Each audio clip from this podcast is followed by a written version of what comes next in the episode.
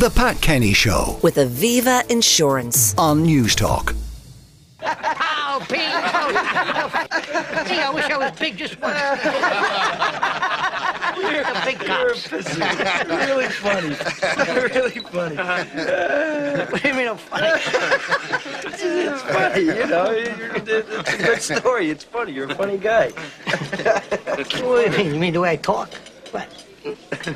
It's just, you know, you, it's, you're just funny. It's, it's funny, you know, the way you tell the story and everything. Funny how? I mean, what's funny about it? Tommy, no, you got it all wrong. He- Oh, oh, Anthony.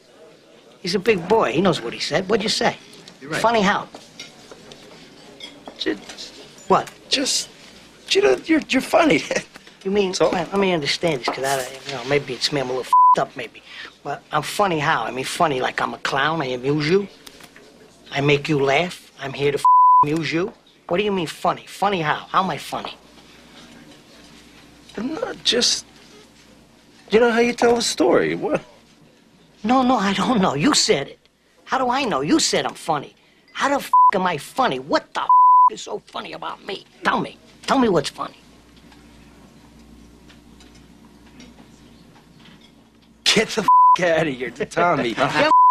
I almost had him. I almost had him. Mm, laughter t- turning to threat, turning back to laughter. That's from a movie called Goodfellas, the masterpiece of Martin Scorsese, who's our subject on Inside Hollywood with Lisa Cannon, TV host and executive producer of Spotlight. Lisa, good morning. Good morning. Oh, what a man to start talking about today. Yeah, hard to catch uh, an F free segment, so we had to bleep.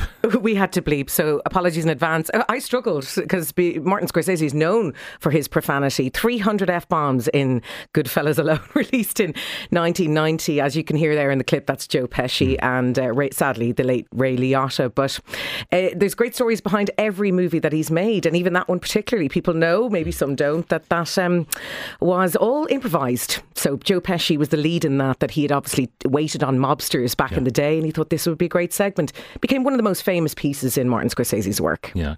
Um, tell us about the man himself. He was uh, born in 1942 and he's a New Yorker. He's a New Yorker. He is from Queens in New York. Now, I, I actually love Martin Scorsese so much so he's he, he- you know I've channeled him today with my own big glasses, the trademark glasses. He's five foot three. He's got the bushy eyebrows. He's he's kind of a mile a minute talker. If you've ever watched any interviews with him, you know he's got that little little Italy inflected speech. He's an iconic film director, not only a figure but a modern maker of incredible triumph triumphant films. So he started off in the kind of the flush neighborhood, um, very b- busy neighborhood of Queens in New York, and this has kind of been feathered through throughout all of his filmmaking. So his mother, Catherine Scorsese, um, has actually been featured in most of his films as cameos. So you'll see her in Goodfellas, you'll see her in many others. And um, But there was worked- no um, showbiz in the family. I mean, they both worked in the clothing uh, district. Uh, he was a presser, she was a seamstress. So humble beginnings. How did he manage to get into film school? Well, it again, but like anything in life, it's always sometimes chance or you're introduced to it. So even when he was seven, you know, all the economic pressures of that time back in 1936, he was he was forced to kind of make time for himself. He suffered from asthma, so he had to be indoors a lot and protected. So his mother decided that maybe bringing him to cinema was a good idea to entertain her son. So in this old kind of Sicilian uh, world where his godparents and blood relatives were important to him, they used to bring him always to these beautiful cinema houses, uh, very much like Cinema Paradiso, which is a beautiful movie as well. He always started and felt that cinema was a presence that he should uh, have in his life. So when he saw his first film, this is where it all began. Uh, he started making short movies in university as well in the 1960s, and that is uh, how he ended up working his way up and working, doing a fine arts degree and a master's, and then of course started his first feature film in 1967. Now, his breakthrough, I suppose, was uh, Mean Streets in 1973. Uh, mean Streets, if you haven't seen it, it, it, is an absolute touchstone of modern cinema. Gritty kind of autobiographical drama starring uh, Robert, uh, sorry, Keitel and of course Robert De Niro, who was working with Scorsese at the time. Bearing in mind that these were local actors, unknowns. You know, this is something uh, that Martin Scorsese is famous for. He picks talent that's local to him and can drive the film.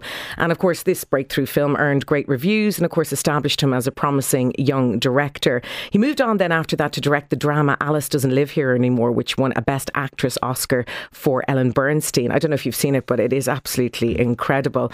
And uh, and then of course the the work then continued, getting better and bigger and bolder as one would move on from Taxi Driver to Raging Bull, all of course starring the great Robert De Niro.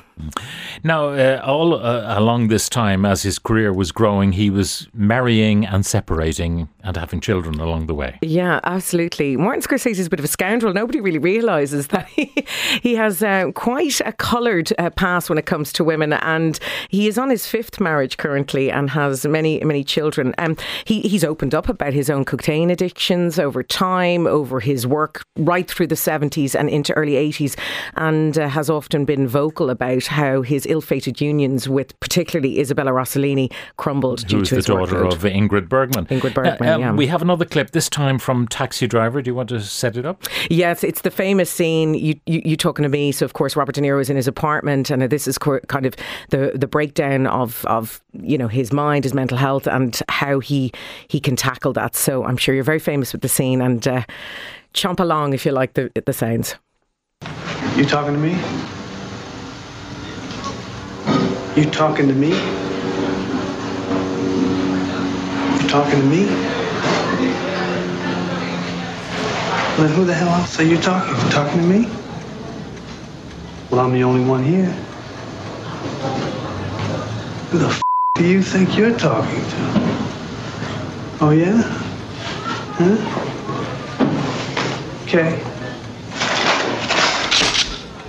That, that phrase, you talking to me? You talking to me? I, I was hoping people might be chatting away to themselves there in the taxi. That is Travis Bickle, one of the most famous Vietnam characters of all time. So, a Now, he, in the 1980s, he made King of Comedy uh, and says that De Niro did his best work for him in that movie. Yeah, it's funny. Uh, Scorsese has many outspoken revelations, which I really uh, wouldn't have agreed with. But anyway, yes, he has often said that this is De Niro's great work. I mean, you know, you, you think of not only Taxi Driver that we just heard there, but Raging Bull.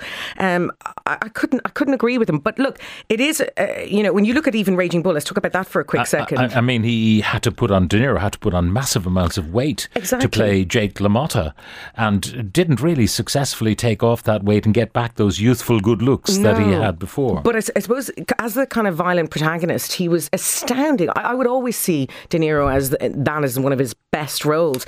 And uh, Marty, as I mentioned, you know, he picks locals and he works with people for years. I would love people to know. Um, I actually did a course with Thelma Schoonmaker, who is his editor and has been his editor on Raging Bull, Mean Streets, Taxi Driver, Casino, Wolf of Wall Street. She did one in a Foss course years ago, and I was just fascinated to hear about him. But he is methodical in his work and he uses the same people over and over. I mean, if we're moving into the latter sense of his cache of work, let's talk about um, Leonardo DiCaprio. He has used Leonardo DiCaprio in many, many movies of since. So he's a man of um, good taste. Yeah. Now, he gets himself into trouble from time to time. Last Temptation of Christ, um, where he was accused of blasphemy. but Scorsese is never far from, I think, controversy. I think just you know we, we talk about all the movies that he has, uh, you know, put in the in the fore for so many of us. I mean, even for argument's sake, Casino that's also had a lot of controversy around it. Not even talking about the f bombs. You know, there's 438 in that, or whether you want to talk about the Wolf of Wall Street, the most profanity film of all time, 569. It's also about the characters and the violence, and he obviously speaks about how you know this obsession with filmmaking, how it's almost like a religion, needs to be shown to people. So, um, yeah, he finds as Marvel movies he's got in trouble recently, he finds them repulsive. So, yes, he's not far Mm. from controversy. Now, uh, you sent me a list of his awards, and it's pages long, as they Let me printed out. find them. But There's so many. He yeah. eventually got an Oscar. That's right. It's funny. It's a bit like Spielberg. You think they've loads, and then you realise, well, actually, they don't. Um, yes, he's a winner of an Oscar, just the one. He has two Golden Globes and two BAFTA awards. Now, there is a litany of ones, of course, that he has, but um, he's also, I think, one of his proudest moments is that he's the president of the Film Foundation, which is a non-profit dedicated uh, foundation dedicated to the preservation of deteriorating film. Yeah, he's uh, he's a, he's um, I suppose a, an advocate of film and a curator of film as well. Um, now, in, in terms of his uh, overall career, uh, you say he thinks that De Niro did his best work with him in Me, in Uh, King of Comedy. Yeah. What does he think is his best movie, though? I have only interviewed him once, and I did ask the question, and he f- fumbled between two films. He he's often said The Departed, which I was quite surprised about, um, and then obviously his biggest love at the moment is the movie that he has made more recently, three and a half hours long, The Irishman.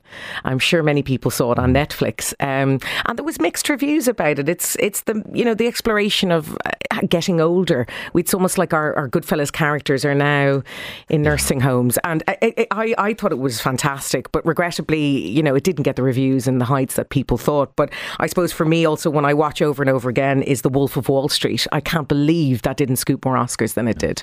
So many movies we didn't mention in passing Gangs of New York, Shutter Island. Yes, Another uh, extraordinary uh, movie, uh, The Age of Innocence. So many movies. I mean, what a body of work. What a body of work! I think he's mm, he is my favourite director. I think that that is coming through in the microphone this morning. But he really has done incredible work also with movie, uh, sorry, music making. Apologies. He loves the Rolling Stones. He did an incredible documentary called Shine a Light. I was at the premiere for that. Rolling Stones turned up. He's a huge Bob Dylan fan. He's also done No Re- Direction Home back in 2005. So when you've got a director of that work with incredible music taste, he's always going to come up trumps. And Yeah. he directed Michael Jackson's Bad video. So there as well. Go, Pat, Lisa, yeah. Lisa Cannon, We TV could go host. on all day. Yeah, executive producer of Spotlight. Thank you very much Thank for you, joining us.